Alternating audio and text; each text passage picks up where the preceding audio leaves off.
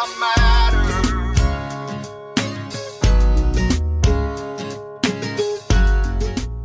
Welcome, everybody. I'm Chris Smeller, author of the number one best selling book, Ready for Pre Retirement Three Secrets for Safe Money and a Fabulous Future. I'm so honored to be the host of this show called Ready, Set, Retire. Do you lay awake at night wondering if you have enough money to pay the bills, let alone retire? In this show, your vision will be transformed, and I will show you how to have safe money and a fabulous future. I am so proud to be able to introduce you to some amazing guests that are going to share with you how you too can have a fabulous future. Now, pre retirement is plan retirement early so your money, your health, and your peace of mind is there when you need it. Now, you can't get the peace of mind or what I call an estate of mind unless your affairs are in order. So that's why I've invited my special guest today, Carlin Tucker. Carlin has counted a privilege to visit with over 5,000 families during his 32 year career. Many of those folks were ready for retirement, but their financial portfolios were not ready to provide them with the income that they will need for a retirement that may last 30 years.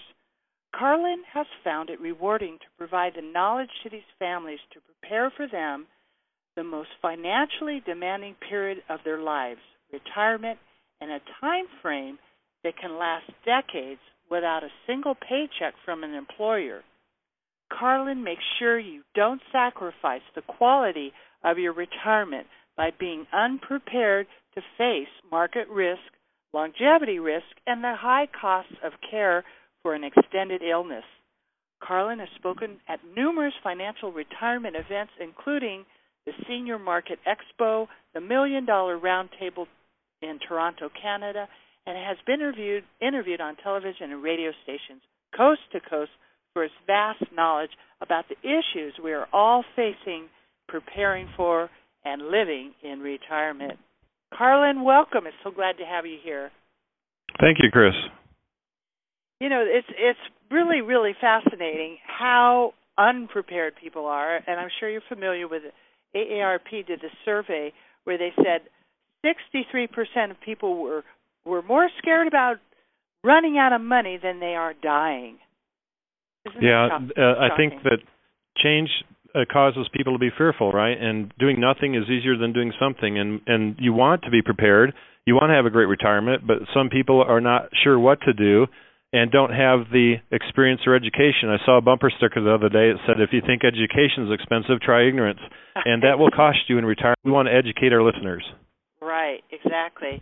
You know, it seems like you know we all went to school, we learned how to make money, we got out of school, made money, and then this is what nobody's taught. What do you do with the money? Where do you invest it? And most people go to a broker that they don't usually like and then what I've seen in my office is usually by the time they're 70, 80, they reach into their retirement and it's half gone. Yeah. It's easy for um other people to put your money at risk. That doesn't take a lot of talent or or skill. Um and the reason they do that maybe is because they don't know how to keep it safe and get you respectable returns.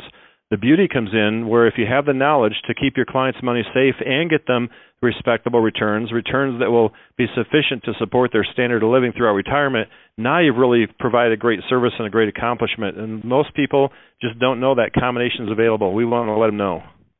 Right. So what would what would you tell someone that say is clueless really about retirement and most people really don't think they have to start till they're in their 60s. What what tips would you sh- would you share with everybody? Well, obviously, the sooner you start, the better it is because you've got a longer um, time um, period for saving.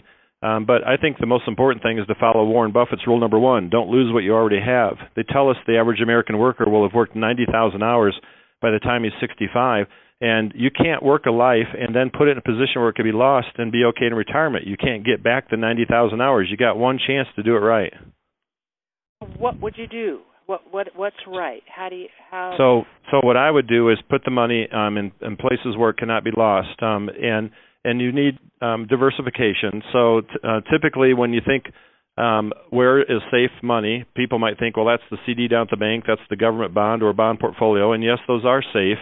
And um, many of those scenarios, you've gotten rid of market risk. The risk you haven't gotten rid of is um, the need to grow your money greater than what they're paying. You have inflation risk, you have a longevity risk, and um, you know when it comes to um, where can you put your money where it's safe, I think you need a position between the traditional safe stuff, which I mentioned, the banks and bonds, and we know where there's opportunity. It's the stock market.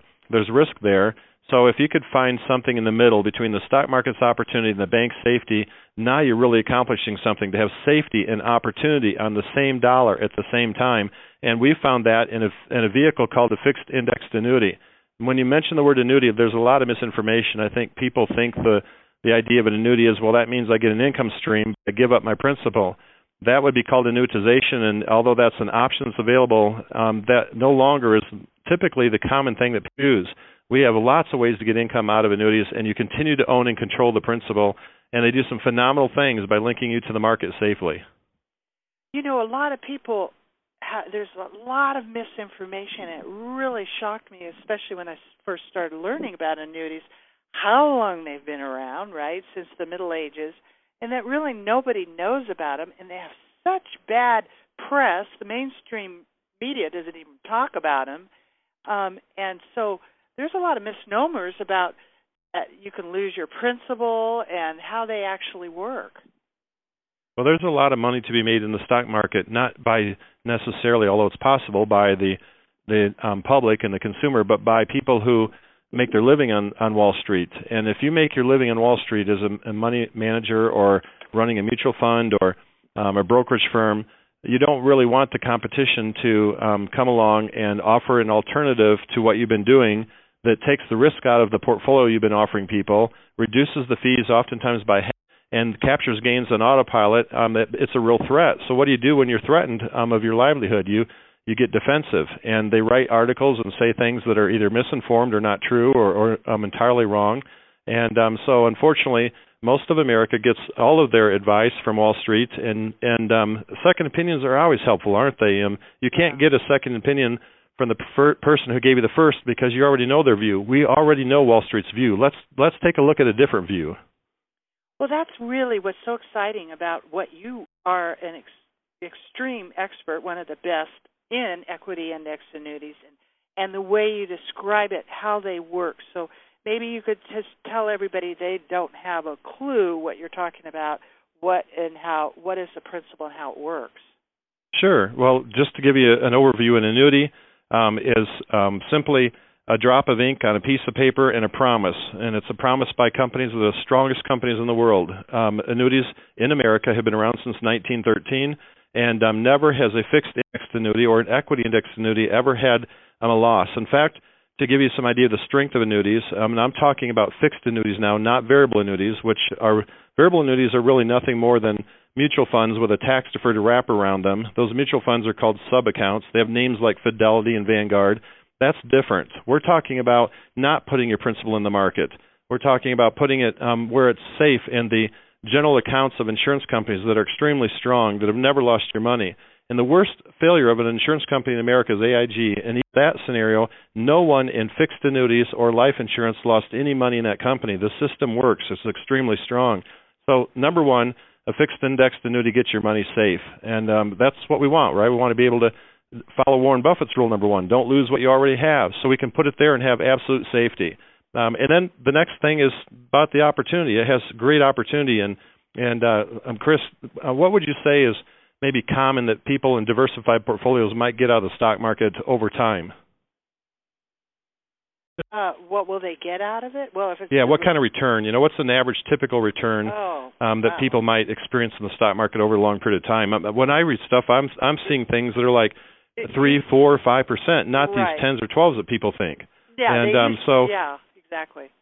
Right. So an indexed annuity gives you a chance to link to that same market and make returns that are like that or even better um, because I believe this strongly. Moderate returns that never experience a loss will outperform a volatile market over time. Your listeners might even want to write that down because it tells you that as long as you never have downside risk and then indexed annuity doesn't put your money at risk, you can't ever have a loss. Zero is the floor. You never give back a gain. The principal is never put at risk when you always have all you've ever had to work with, even if all you get on top of it is moderate returns, you can do really, really well because you're never having to make up for a loss. Right, right. And it's tax deferred, right? So it's, yes. growing three So it grows tax free over the duration of the vehicle and then when you pull it out it's taxed at that time. And you wrap it in a Roth and then of course you pay the taxes as the money goes in and it grows tax free. All of my annuities I have in Roth wrappers. You know what that means? That means I've got absolute safety. I've got tax deferred growth. I got tax free income when it comes out later in life. I have linkage to the stock market, the S&P 500, the Dow Jones, or other indices around the world. And uh, I, I like to tell the story. If you had a hundred thousand down the bank, um, earning five percent interest, and I'm dreaming now, aren't I, Chris? Because you can't get five percent the bank today. Right. But that'd be five thousand dollars, and and despite the five percent, you decide you take the five grand to Vegas and you gamble it, and you're successful and come home with ten thousand. I ask my audiences, would you take the hundred thousand of principal to Wall, to Las Vegas instead of the five thousand of interest to for a weekend and have fun? Everybody says, well, no, I wouldn't do that. I'd say, well, with all due respect, you might, I believe, possibly do that because you've already sent your hundred thousand to Wall Street. You signed a document called a prospectus that says you could lose your shirt. Um, and the reason we do it is because we didn't know that we could participate in the performance of Wall Street without sending the principal there.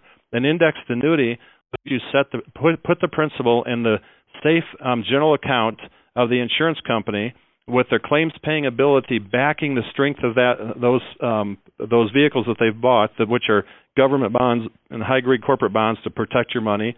And then they go and take the interest and link it to the market to get us nice high returns. So a typical return in indexed annuity would be probably four to six percent in most years.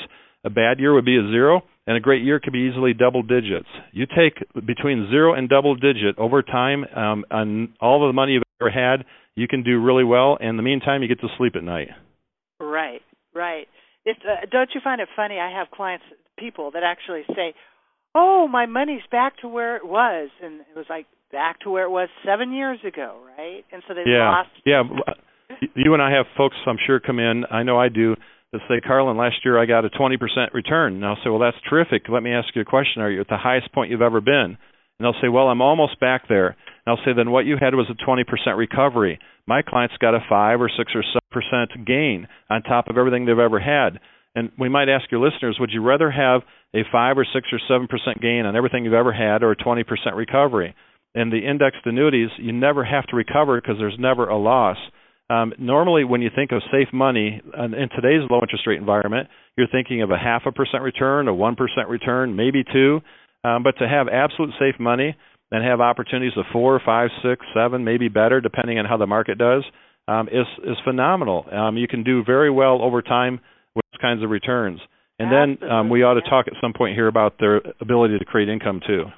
Oh yeah, definitely. Go go right ahead. To, Explain well, that. they're they're um, really designed to provide us tremendous income. Now, is it a fair statement, Chris, that everybody needs income? No, no.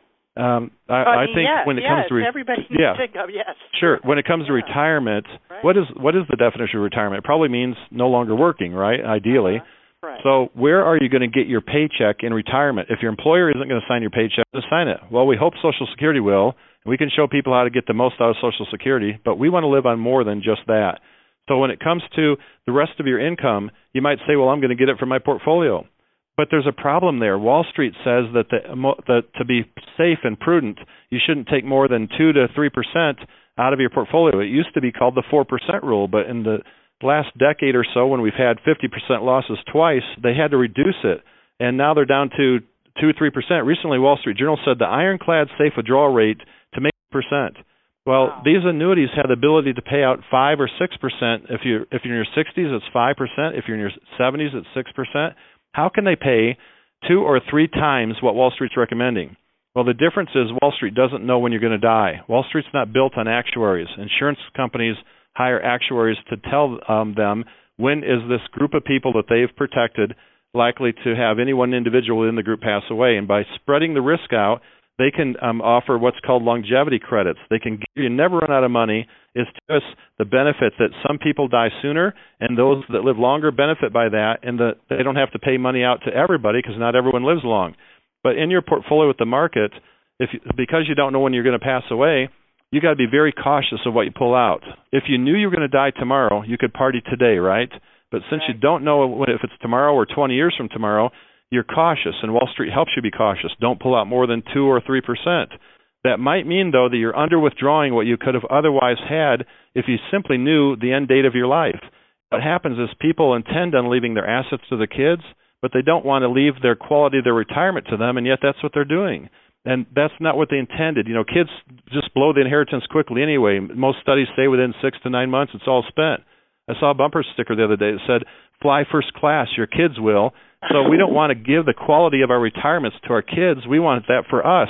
And the way to to preserve it for you and for I is to have annuities that pay out five or six percent withdrawal rates on all that money in that account for as long as we live, no matter how long it is, instead of trickling out two or three percent. Yeah. You want me to give you an example? I got one that's that's startling. Yes, please. Definitely. If you had five hundred thousand in the market and you took out two percent. Um, like they're saying is the ironclad withdrawal rate. That's what Wall Street Journal is saying. That's that two percent of five hundred thousand is ten grand a year that you can live on.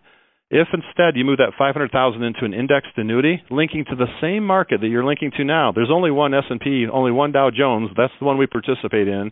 And you link to that same market and you get a withdrawal rate of 5% on 500,000, that's $25,000. That's two and a half times more than the 10,000 that Wall Street's recommending you take out. Why does Wall Street recommend such a low amount? They don't know when you're going to die. Why do insurance companies offer such a higher amount? They spread the risk out in a large pool of people. Some die early, some live longer. We benefit. You can um, spread the risk of longevity, take it off your shoulders, give it to an insurance company, and let them take on that risk. So you you say, okay, well, ten thousand out of my five hundred thousand at two percent withdrawal rate, that's not enough to live on. Um, I need more, and I think the market's going up anyway. So you stay the course, and the market does go up, and you're successful, and you grow your five hundred thousand to a million bucks and now you take out 2% of a million, that's $20,000. Well, we can give them $25,000 on half a million right today. And if your account can grow to a million, it can also go to 250,000, and that'd be devastating. There's no need to continue taking market risk. And besides that, Chris, as you've um, I'm sure seen in the papers today in the last few days, everyone thinks the market's at a peak. Robert Shiller is saying it, it's a peak, and he's waving a caution flag. He says he's a Yale professor and Nobel Prize winner and he said that um, right currently the market is so high that its earnings ratio is 26, and normally the um, average one is 17. He said it hasn't been this high since get these years 1929, the year 2000, and the year 2007. Oh, All of those years are when the market declined. Ooh, I got chills when you said that. yeah. Absolutely. You, you know, um, we're not realistic in America. Germans, they're conservative. You go to the German stock market, and they actually have a bronze bull and a bronze bear outside their German stock market, and you can Google it and you can see pictures of that. Uh, recently, I'm in Wall Street, and there's a bronze um, bull there. I got my picture taken in front of it. I said to my wife, "Honey, get get a picture of me in front of the bronze bear." And I look around, there is no bear. Um, it's as if the market only goes up in the U.S. Those 5,000 portfolios I've looked at, everybody's positioned for only one direction that's up. I don't see stop losses, covered calls, hedge funds, or guarantees in people's portfolios. They need to be realistic. They need to consider the asset class called a fixed indexed annuity, put it into their portfolio, continue to participate in the same market they're in now, but now they got downside protection. Oh, that feels good. Yeah, absolutely. That's what I call in the state of mind, peace. Yeah. Yeah. Really? There's a lot that uh, has to do with quality of life, right? Your health and your wealth. So two of the most important things. Um, and you want to have great health so that you can enjoy your wealth. But boy, if your wealth is gone, that's a problem. You know, the, the risk is not dying too soon; it's living too long. And there is no other vehicle outside of Social Security and private annuities that will pay you no matter how long you live. Those are the two um, unending income sources. You need to have both of them in your portfolio. Right. And there's a little trick with Social Security that a lot of people don't even realize that they may not get what they think they're going to get, right? Yeah, isn't that interesting? You know, if you don't give it some thought, you think, well, someday when i at 62 I'll be eligible to collect Social Security early. At 66, I can maybe that's the full retirement age, FRA. I can collect maybe a little more, but but people think I don't have any ability to impact or affect what I'm going to collect, and that that couldn't be further from the truth. The reality is that we have um, Dr. Um, Kotlikoff's expertise behind us, probably America's foremost expert on Social Security, and he helps us um, with his calculator, with his knowledge, his training to create the most income possible out of Social Security. There's over 2,700 ways that you can collect your Social Security check, and there's 100,000 Social Security rules that impact those 2,700 uh, ways where you can collect your income. You can never do that in your head. Social Security even is barred its own employees from telling the general public how to maximize their benefits because it's so complex. So we use Dr. Kotlikoff's calculator and his knowledge, and we have been able to get people as much as a quarter of a million dollars more in lifetime income for husband and wife by maximizing the way they take their Social Security versus if they did not maximize it. Um, it's really important with that benefit that you've paid in taxes your whole life to not leave money on the government's table. You paid for it, you deserve it, you ought to get it. Really? 27,000 ways to take Social Security. I mean, how Two, 2,700. 20, 2,700. Yeah, 2,700. I probably misspoke. 2,700 ways to take Social Security. Still crazy. And they have what's called the POMS Program Operating Manual System. It's a thick book like the Los Angeles telephone book, and it gives 100,000 directives to the Social Security Administration on how to uh, address every scenario on those 2,700 ways to take your Social Security. So um, you've got to be um, very knowledgeable um, or have help. And the problem is, the most trusted advisor many people say in America is their CPA, and CPAs haven't bothered learning how to help you maximize Social Security. So, um, Chris, you have access to this information, Dr. Kotlikoff, and and it gives us the opportunity to create greater income out of Social Security. Think of the difference that we make in people's lives by getting more out of Social Security and then more out of their portfolio by two and a half, maybe three times the income they otherwise could get. You know what that means for many people? They can retire now instead of in three or five years because if you just doubled or tripled their income from what they thought they could conservatively take from the portfolio, maybe they can quit work now. I hope your listeners come in and, and say, hey, I want to check with Chris and have her run some numbers and see if I might be able to retire sooner than I otherwise thought. That's pre- that's pretty exciting. And how it, it really is true, and and these principles say with the Social Security. Can you elaborate a little more so people get the idea how much more they could actually get just from Social Security and how it works? Sure. Um, when you are age 62, you're only getting about 75% of the benefit you would otherwise get if you waited till you're 66. So you're sacrificing a big amount. Well, people take it early at 62 for several reasons. One is maybe they're destitute; they just don't have any other sources. But number two, a lot of people take it and say, "Well, I better get get it while the getting's good." Well, folks, if you are 55 years of age or older, the getting is good. They don't believe that um, the people in the know and Dr. Kotlikoff do not believe they'll even reduce your benefits for the rest of your life if you're 55 and older. There's no reason for you to have to feel like um, it's a fire sale and I got to hurry and get in there and, and get what I can. Yes, Social Security has issues, but it's the it would be the number one hot political potato in America if they were to try to take it away. They aren't. There's no talk of even doing that. They'll make adjustments by reducing benefits for the younger generations. But if you're anywhere near retirement now, you can plan on getting Social Security in its current form for the rest of your life. It's it's funded for you for the rest of your life. It's just not funded for the younger generation. So um, for those of you that are older and you're mid or middle 50s or later, you need to maximize it. So instead of taking the least amount possible at 62, wait until at least 66, and now you're going to get 100% of what you what you would otherwise be eligible for. But it gets even better, Chris. If you wait all the way to 70, for every year that you wait from 66 to 70, they add 8% on top of what you would otherwise get, plus your cost of living adjustments. And Social Security's average cost of living adjustment for the past 30 years has been just shy of 3%. So if you got um, 8% plus 3 each year between um, age 66 and 70 and then turned it on, man, that'd be terrific. And you're thinking, well, I don't know if that makes sense, Carlin, because how long am I going to live? Well, statistics I have right here in front of me, Chris, say that if, if you are a husband and wife age 65, you have a 50-50 chance that one of you is going to live to age 92. Um, you'll need money um, then too, just like you need it today. But if the check runs out, uh, that would be miserable. You want to make sure that your income is maximized and that it's lifetime. Uh, that everybody needs income, but most people don't have maximized lifetime income, and yet it's free for the taking. It's available. We want to help you with that. Right. So you want to plan on living to a 100 and take care of yourself so you can, and plan so you have enough um, money to last. Yeah, you know, people make the mistake. They'll say, "Well, I don't think I'm going to live to 100, exactly. so I'll just take it early." Um, the, the, that's the, that's flawed thinking. It's like um, saying, well, the statistics say there's only one house out of every 1,000 that burned down, so I'm not going to insure my home. The reason that's a problem is you don't own 1,000 homes. You only own one, and if yours is the one that burns down, you have a complete loss. You don't have a thousand lives and not even nine lives like a cat. You've got one. And if your one life lives longer than you planned, I mean, you're out of money, You've got a terrible problem and you can't go back and redo it. you're better off to plan for the long haul. And if you die early, and, and if you're fortunate and go to heaven, you don't need money there, right? So we're all good. Yeah. Wow. Maybe maybe you could talk to us a little bit about the order of risk of return risk. Sure. Um, lots of people hear things like the Lipper average um, or the average um, return of mutual funds for the last two years or five years or, or whatever it is. And averages can be very deceiving. Let me just give you an example. If you've got um, a, a client, let's say, he put his money in the stock market in 1973 and he threw 100 grand in there, and he and he split it up. He was prudent, half in stocks, half in bonds. Waited 22 years, got an average of a 10.1% return. That 100,000 would grow to 846,000. Sounds terrific, and it and it is. Um, let's say another person at that same year, 1973, did exactly what I just described. The only difference was he took a 5% withdrawal each year. Instead of that account growing to $846,000, the account went broke because of those 5% withdrawal rates.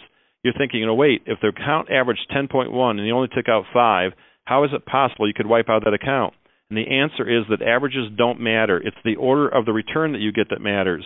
You see, the most critical time to make sure you don't lose money in the stock market is the five years before you retire and the five years right after you retire, because if you have a big hit then, you may never recover from it. Let me give you an example.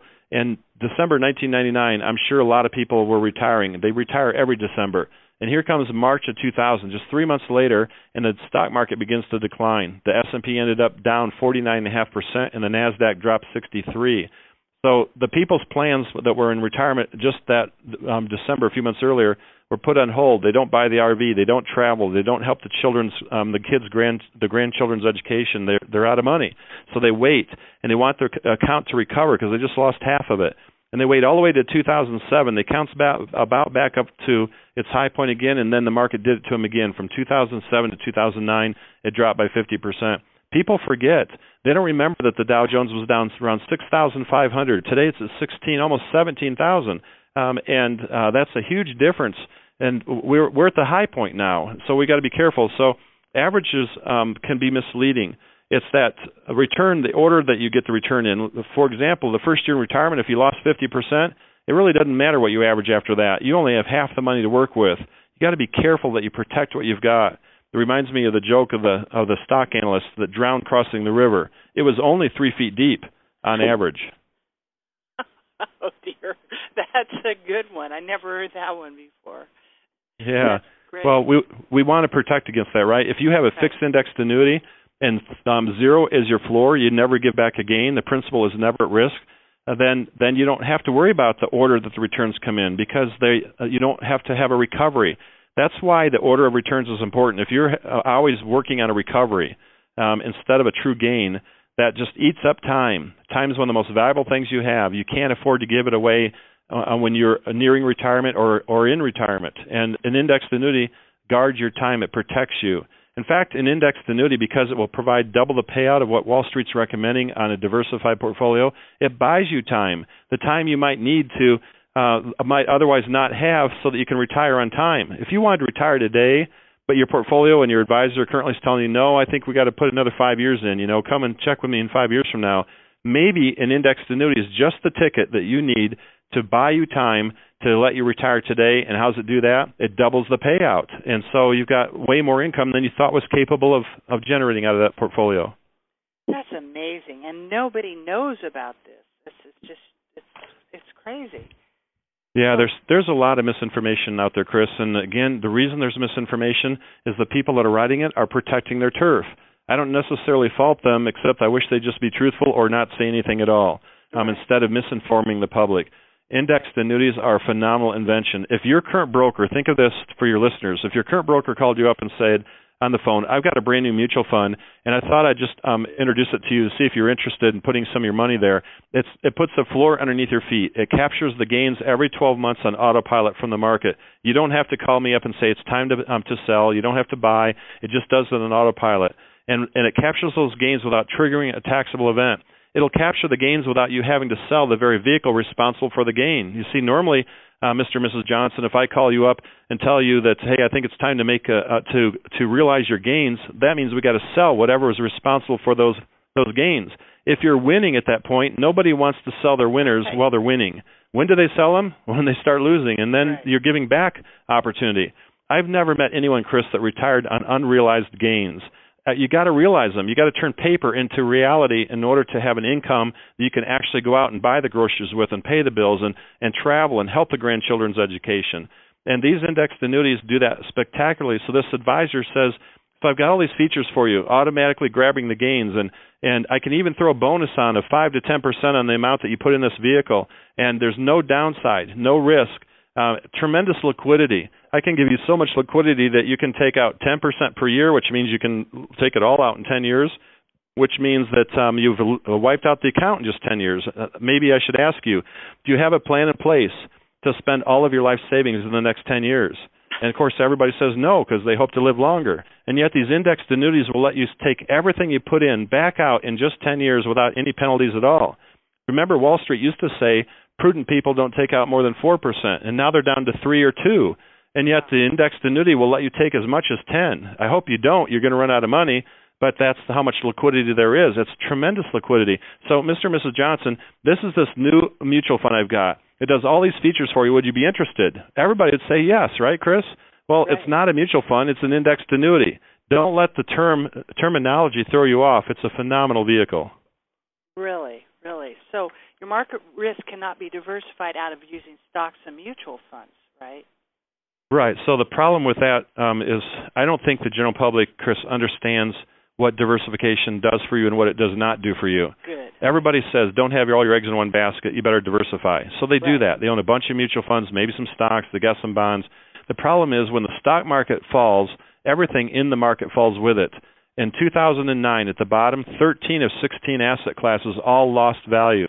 One of the one of the most diversified mutual funds in America that had 468 individual holdings lost over 40% of its value despite that great diversification. The reason is is like when the tide goes out, um, all boats um, go down. When the tide comes in, all boats rise. So if you're a stock in the stock market and the market is rising, you're probably going to benefit by that and go up. And no matter how good of a company you are, when the market is falling, you go down with it. So you can you can diversify by um, picking good companies, like maybe you pick John Deere or Caterpillar those are maybe good companies, and and so um, that way you're diversifying out of business risk as as opposed to a poorly run business that might have their stock price drop. But but John Deere and Caterpillar are still going to go down no matter how well that company's run when the market declines. So if you're staying in mutual funds and stocks as the bulk of your portfolio, you can't diversify out of market risk doing that. You have to have an entirely different asset class. The fixed indexed annuity can address that for you because it puts a floor underneath your feet. It's like a stop loss in your account and um, automatically prevents you from going backwards. And you don't have to tell anybody to to sell or do anything. It just it just works that way. And so now you don't have the same kind of market risk you had before. In fact, you have no market risk inside the indexed annuity. It it really is. It's really quite wonderful when when the market goes down and you don't lose a dime. I mean, it it it people can't believe that that that that really happens. Maybe you could talk uh, to us a little bit about the the fixed index annuity and asset classes and you know. Uh, yeah, be happy to, Chris. The reason that when the market goes down that you don't lose money in indexed annuity is none of your money's in the market. Now that sounds funny when we're getting our benefits from the market, right. but let's think about this again. Um, if I have the ability to take your principal and put it outside the market, in this example, in the general account of some of America's strongest insurance companies, backed by the full faith and uh, claims paying ability of that company, that track record is so strong that no one has ever lost money in an insurance company doing this, including when AIG went down. That's that's a pretty good test. A lot of people can say, "Hey, you're safe," and and they've never been tested. But when you're tested and a company like AIG fails and you still don't lose any money, that means the system works. So we've got your principal absolutely protected outside the market. We make a, sl- a small yield on that, maybe 3%. We take that 3% and link it to indexes of your choice. Let's say you pick the S&P 500. We actually can take a position in the index of the S&P 500 equal to the size of your principal that's parked outside the market with tremendous leverage because we take the position for just 12 months. Now, if you went and took three thousand dollars and bought a stock or share or something, you would only own three thousand dollars worth of that um, those shares in that stock, and but you owned it indefinitely, correct? And so there's really not any leverage. It's a one to one ratio. But if I can take three thousand, which is just your interest, it's just your yield, It's just the goose, uh, just the eggs that the that the golden goose is laying, and send only the eggs to the market, never sending the goose the goose there, um, and use tremendous leverage for 12 months. Represent your hundred thousand dollars in the market without putting it there. If the market went up sufficiently that we were able to capture a 10% return on your 100 grand, you're now worth 110 and I didn't have to put your hundred at risk or um, the principal in the market to make that happen. It's kind of like standing on the edge of a lake and looking down the water and seeing your reflection. Um, I'm on the shore. I'm not in the water, but I see me in the water. Am I in the water? No. If my body represents the principal, I'm on the shore, high and dry where it's safe. And yet, the, all the action, all the opportunities in that water, in the lake. And so I want to participate there. But if I simply represent my principal, I see myself in the lake, the reflections there, I can represent your principal in the stock market without actually with tremendous leverage on just using your interest only. You know what that means? When the market goes against us, we lose your interest. That means you get a zero percent return for that year. But but um, the goose was never damaged. We get more eggs next year. We send more yield to the market next year. That's why we say the floor is zero and the ceiling is whatever we can get out of the market, depending on the vehicle and the market's performance. Those combination of things. Average returns are four, five, six percent um, the worst returns are zero. There's never negative. The best returns are in the double digits. My own mother got 20% out of one of these senior principals one year. That's not usual, not not common. But she called me up and said, "Carlin, did you see the return you got from me?" I said, "I sure did, Mom." And she said, "Well, I wanted to thank you for that. I also wanted you to know that I don't expect this every year, but occasionally it would be just fine." That's so cute. really, really. So yeah. it's really retirement income you can trust. It is because um, if you're going to retire and you're going to give up that paycheck from that employer and quit that job permanently, you need a paycheck you can trust. And the only two that I know of that are the most trustworthy, that are most long lasting, would be Social Security and a private annuity. I have a friend who had a mother that lived into her 90s, and she stayed independent all the way to the, the, the last months of her life. And she used to walk down the long driveway of her home and to pick up what she called her old friends. Her old friends were her annuity check and her Social Security check and she said every month those friends came all the way to um into her 90s and one day she called her son and said you know is this correct? Because i've long since exhausted my principal with this annuity and this check keeps coming every month. How is that possible? She says well mom it's possible because you were one of those people that are living longer than life expectancies but other people didn't live as long and so the company pools the risk amongst thousands or hundreds of thousands of people and they're able to pay it out because not everybody lives to their 90s and she says well i just feel like maybe I'm taking advantage of the system. So no, that's how it works. Um, you know, when you insure your home and it never burns down, but somebody else's does, your premium goes to help rebuild their house. That's not a problem. That's how the system works. And so if you don't have an annuity, you're taking longevity risk and the quality of your income risk and market risk and everything else on your shoulders. It's not necessary. There are alternatives, and that's what this uh, vehicle does for you. It's so exciting. Maybe you could tell everybody a little bit about how the longevity credits and you know how that makes annuities such winners. And yeah, how- see, uh, again, um, we've touched on it, but when you don't know when you're going to pass away, um, then you got to be very careful with how much you spend in your portfolio, right? Because right. because uh, you might run out. So I made the statement earlier: if you knew you were going to die tomorrow, you could party to blow all your money today. But we don't know when that day is going to be, and if it's not tomorrow, and if it's not for 10, 20, 30 years, I got to be very careful with how much I take out. So I so Wall Street knows that. So they write in their current Wall Street um, Journal and in Money Magazine, the March issue this year, they say that prudent individuals, according to Dr. Pfau, who did research on this, don't take out more than 1.8 to 3 percent. Wall Street Journal said 2 percent. So we take it out slowly to make sure we don't run out. But what happens if you don't live all that long and you only took your money out slowly? That means there's a lot left when your wife are gone. And who gets that money? Your kids. And the end result to you is you sacrifice the quality of your retirement because you could have spent at a higher rate had you only known the date that, that you were going to pass away. Because you can't know that, you go and take the money slowly. Contrast that to longevity credits in annuity. The annuity company doesn't know when you or I are going to die either. But Chris, if you and I get into a room that has a thousand people in it, the actuaries can say that on average in this room, um, that based on the age um, age group of the people, in the next month there should be two people that will pass away The following month there'll be another two. The next month there'll be three. And so they know what the risk is in a group of people. And even though they don't know which person it is, it doesn't matter because they're spreading the risk amongst the whole group.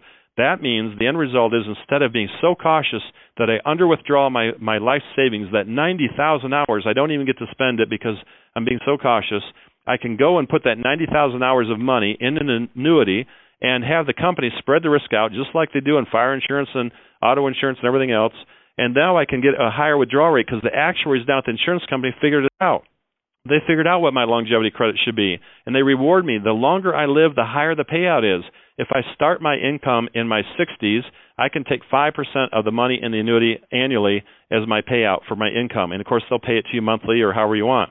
If I wait till I'm in my 70s, I can take out 6% of my um, value of that account monthly or annually throughout the year. Um, that takes 6 and divide it by 12. Or if I wait till I'm in my 80s, I can take 7. You know what wise people do? They might buy several annuities and they turn on one when they're in their 60s and they're getting a 5% withdrawal rate. And then one day they wake up and they're in their 70s and like, hey, inflation's a little bit. I might, I could use some more income. I could use a raise, a pay raise. I would like another bigger paycheck. And so they turn on the next annuity in their 70s and now they get a 6% withdrawal rate. And if they live all the way into their 80s, they can turn on another one and now they can get a 7% withdrawal rate. And these increases happen every 10 years for the rest of your life to the point where you can have tremendous amounts of income, offsetting inflation, offsetting the cost of longevity. You know, if you can just preserve your standard of living for live, most people say I'll be just fine. But I don't know how to do that, folks. This is how you can do it. This is so exciting! What a beautiful tool, and and it is. It, yeah. So I, I love um, I love the fact that that I'm I'm in order for me to feel secure, um, Chris, in my retirement and quit my job, I'm going to need income. And where are my paychecks going to come from? Well, I know I'll get one from Social Security, but where else? Well, I'd like the other one. For me personally, I'd like it's extreme annuities. In fact, I've um, put the bulk of my dollars personally where my mouth is in annuities, and I've wrapped them in Roth wrappers, which um, even though I had to pay taxes in the years that I made the conversion, I felt like I'd rather pay taxes on the on the seed than on the crop. Uh, Chris, I grew up on a farm, and and you you spend a lot less for the seed in the spring that you put in the ground than what you can sell the crop for in the fall. And I believe taxes are going to go up over time. Our country seems to have a voracious appetite for spending, both our government, our people, everybody. And so if taxes go up, then they're on sale today. I'd rather pay the sale price today and take some of my money, and in other cases for me, I took all my money and I converted it to Roth and so now I have tax free growth, I have tax free income, I have no market risk. I have two or three times the withdrawal rate that I can take from that pot of money that I could take if I was in the market. And what am I sacrificing? Not much because uh, in a diversified portfolio, according to Dalbar and JP Morgan, most people are getting only one third of the up of the market. Um, they're sacrificing the other two thirds because their losers offset their winners because of fees, volatility. Well, I'm not able to get all the up in my index annuity either.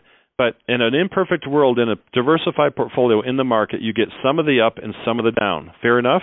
In the indexed annuity, you get some of the up and none of the down. If I have to choose from imperfection, I like my imperfection better, especially when it can provide me such a strong income of two or three times what I could get by staying in the market and playing that game. I think most people would be willing to leave the market today if they knew where to go and feel like they're not throwing in the towel. You're not throwing in the towel with an indexed annuity the index means that word means S&P 500 index, Dow Jones index, um, other indices around the world, the Hang Seng, the Euro Stoxx 50. We're linked to stock indices, but just we're doing it in a safe manner. We're participating in the same market that everybody else is, but we're just doing it in a different way. Right. That that is so exciting, and and you, what happens, especially with longevity, right? They actually pay you from their own money, right?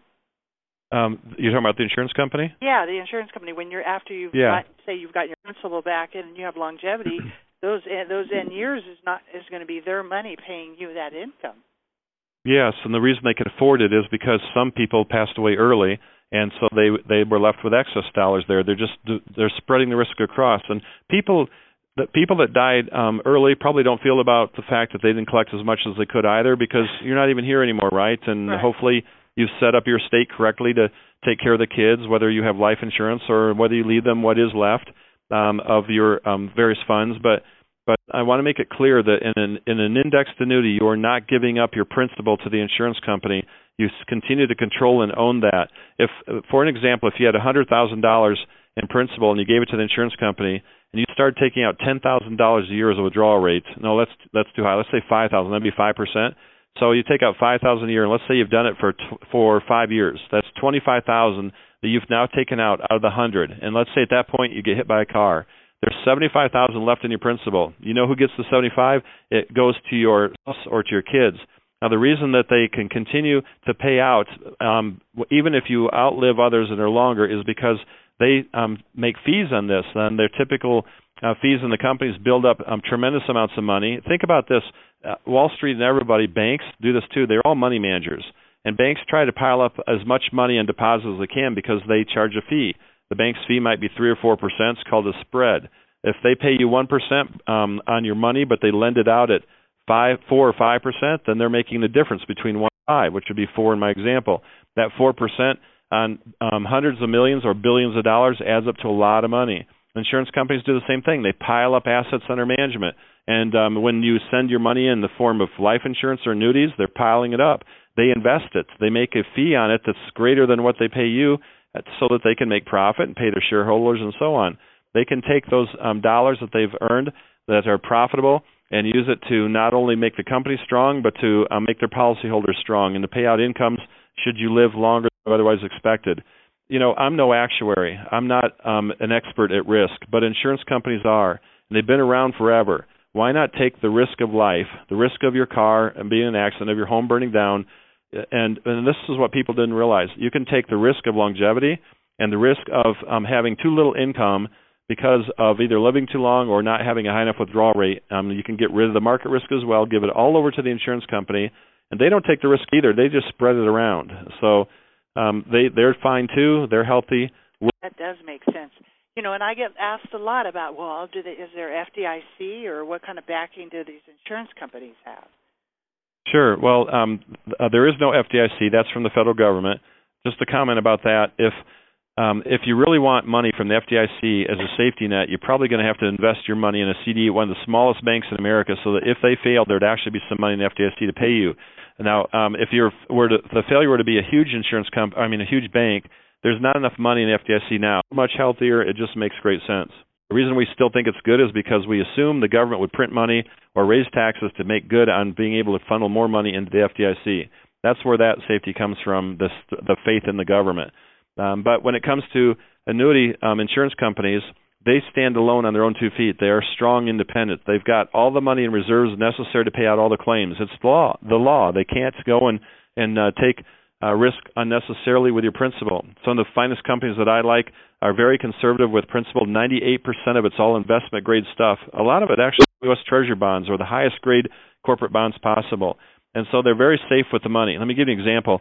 Um, if you went to the world's largest bond fund seller, PIMCO Bond Funds in Long Beach, California, and you went down to the CEO, Bill Gross, and he said, Bill, give me the safest uh, bond that you've got, and he sells you the safest one they've got, and despite all of that track record and safety, for some reason that bond defaults on you. You go back to Bill and say, Bill, the bond defaulted on me. I need my money back. Are you going to get it? Not in that world. That's not how that works. But if one of the insurance companies you put your money um, in went down to Bill and bought that same bond, and that bond defaulted on the insurance company, you won't even know it. You won't feel it because they have so much money that to have a little um, blip go bad here or there is not enough to um, upset the apple cart, and you are just fine. I'd rather have another layer of protection between me and my investments. I want the insurance company to buy my investments for me. If I buy them direct, then I'm naked. If I let the insurance company buy them for me, I've got a whole lot of extra protection between me and that particular investment going south.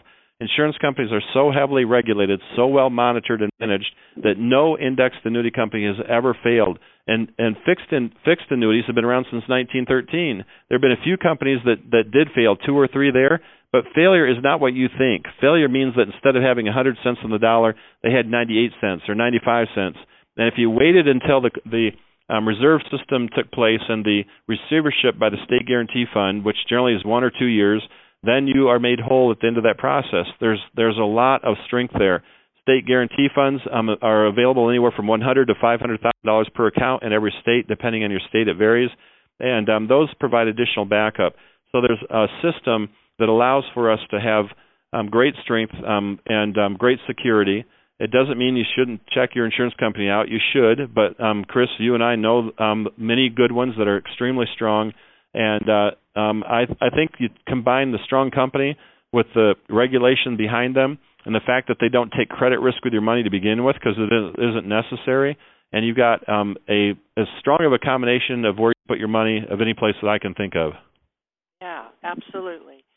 You know, Carlin, with your with your amazing 32 experiences and all the thousands of people you've talked to, and I wanted to leave our listeners with some tips. We've got a few minutes left, but um, and I wanted you to, to address it at if you were talking to someone that was 20, what would you tell them? And do that for a 20 year old, 30 year old, 40 year old, 50 year old, 60 year old. Just because I really feel that the younger people really are in trouble, and and maybe you can share some from t- insight with them. Sure. When you're young, it's very difficult to um to have a long view of life, right? You live in the moment. You're probably selfish, um not intentionally, just the way life is. You think you got your whole life, you'll um you'll you'll get your act together later. You'll save money later. You'll do good things later. Um but if you really want to have great help, you think about how much money you spend to go to college for 4 years to get a degree and the degree is designed to give you education to help you earn a living but no one really spends any time with you like you mentioned earlier chris to help you know how to spend the money once you've got it you really ought to go down to the bookstore and get some great books um, on how to manage your money there's plenty of them there you can get resources online you can get financial calculators one being from dr kotlikoff right in line that you can put in the, the what your rent is your car payment your college payments and uh, figure out um, a budget for myself and try to live within that budget um, also, the Bible says there's safety in the counsel of many. So uh, talk to your parents, even though you're independent and out of the house. Um, talk to a financial advisor, um, maybe your, your employer. Um, if you've got a 401k, um, contribute everything you can into it because your employer, hopefully, if they if you work where they match, that's free money. Take advantage of that. Um, be cautious with the risk because um, again, um, hanging on to what you've got is is just so important. Um, following Warren Buffett's rule number one. And whether you're in your 20s, 30s, 40s, 50s, really this is sound advice all the way along. Um, the point of being in your 20s is you just have more time to really make up a difference. You know, you can you if you have more time, the reality is you can take less risk and still make out really well. That's also true though if you have very little time. Maybe you're in your 60s and you're going to retire in a year or two. You can't take risk then either because that's the least time you want to have a big amount of um, risk on your portfolio where you where you have a damaging event happen and it drops your portfolio dramatically. You just don't have the time to recover from it. So um, you want to be careful um, with risk all throughout your life. Um, I think just living below your means, right? No matter what your age is, um, spend less than you make every month. It's it's not rocket science. It's um, Americans were spoiled. We all have credit card debt. We spend more than we make. Um, we've got um, the plastic cards in our wallet to allow us to go and buy stuff right now, and we can be impulsive. I heard someone say once they took all their credit cards and put them in the froze them into a solid block of ice and that way if they were impulsive to want to buy something they had to come home and wait for the thing to thaw before they could go buy it by then the the impulse had worn off and they didn't buy it so but when you get older here's important advice chris you, people say well i think i can live on less in retirement let me ask you a question during your working years what day of the week was the most expensive for you to live and the answer for most is saturday because on saturday you shop you play golf you go buy new cars. You spend a lot of money on Saturdays. The rest of the week you're working. I've got news for retirees.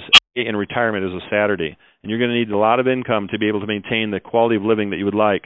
So there's no time like the present to get more advice. Hey, Chris, if they come and see you, your listeners come and see you, the worst thing that could happen is they learn some good things and and and uh, they're better off. I mean, th- th- there's no obligation when they visit with you to have to do business with you. Um, this is a chance for a second opinion to be able to learn more about um, what we've talked about today, moderating the risk, put that risk on somebody else's shoulders. There's entire industries out there called the insurance industry that um, is there to facilitate man risk for us. I'm no expert at risk. Uh, that never sounded too intriguing to me. I don't even want to have to deal with it. I'm just going to give it to somebody else. Right, right, absolutely.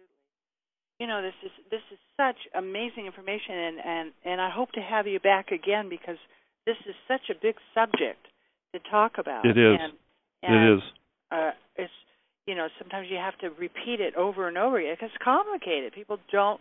You just can't get it off the first you know run around. But yeah, that's right. I'd be happy to come back. Let me leave your listeners one last thought. Do you yeah, want to be rich please. or absolutely positively sure you'll never run out of money and be poor? Well, if you want to be absolutely positively sure you're never going to run out of money and be poor, you got to maximize Social Security and you got to own a private annuity. Both are available to you, and Chris, you have the knowledge to help your advisors, your listeners, with all of that. Well, thank you, Carlin. I really appreciate that, and and thank you so much for joining us today. It's been a pleasure. You're welcome. Thank you for having me on. We'll talk again soon. Thank you, and God bless. Mm, bye. Did, did, did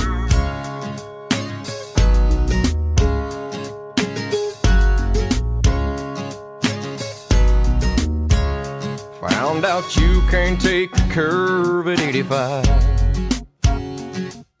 My whole life flashed before my eyes. I braced myself to leave this world behind. As a million questions raced across my mind. Did I live? Did I love? Did I matter to someone? Did I give everything I had to give? Did I save any souls? Was I worried about my own?